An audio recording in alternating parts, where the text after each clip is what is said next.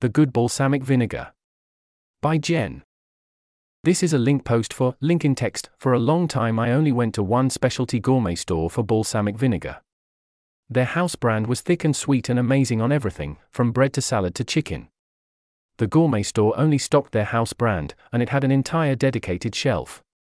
As far as I knew, the house brand was not available anywhere else in town. The gourmet store was slightly out of the way, and eventually, there were times when I wished I could grab balsamic vinegar at the normal grocery stores that I did most of my grocery shopping in. The first time I attempted it, I was rushed for time and it was a disaster. I knew the approximate price range that I should be looking at, around 25 Canadian dollars for a roughly 200 milliliters bottle, but there were a dozen vinegars that fit the bill, and they all had pretty fancy looking packaging, and I was AP'd AF. I basically picked randomly based on vibes, and I picked wrong. The vinegar was the consistency of water, sour, and not fragrant at all. The second time, I was ready. Recall that the balsamic vinegar I wanted was thick and sweet. It turns out that you can use your literacy skills and senses to ensure that the vinegar you buy are both of those things.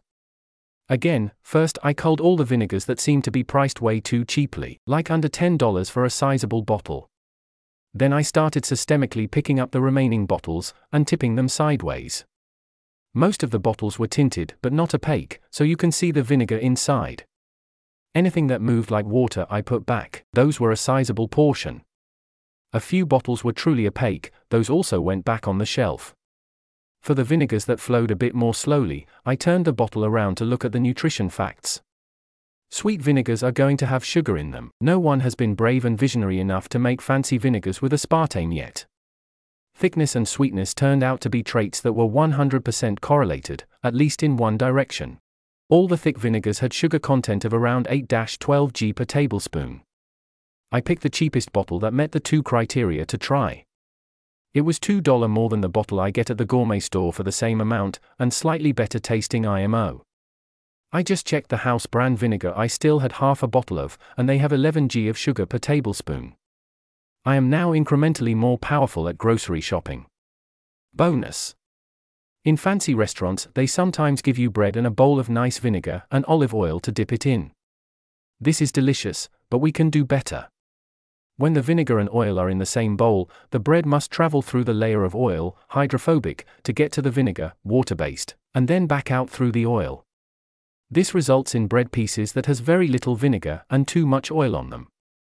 If you instead put the vinegar and oil in separate bowls, you can dip the bread lightly into the vinegar first and then dunk it in the oil. This results in a much better ratio of vinegar and oil on your bread. Having fresh baguette slices and bowls of nice olive oil and vinegar out at a party has never been a bad choice in my experience.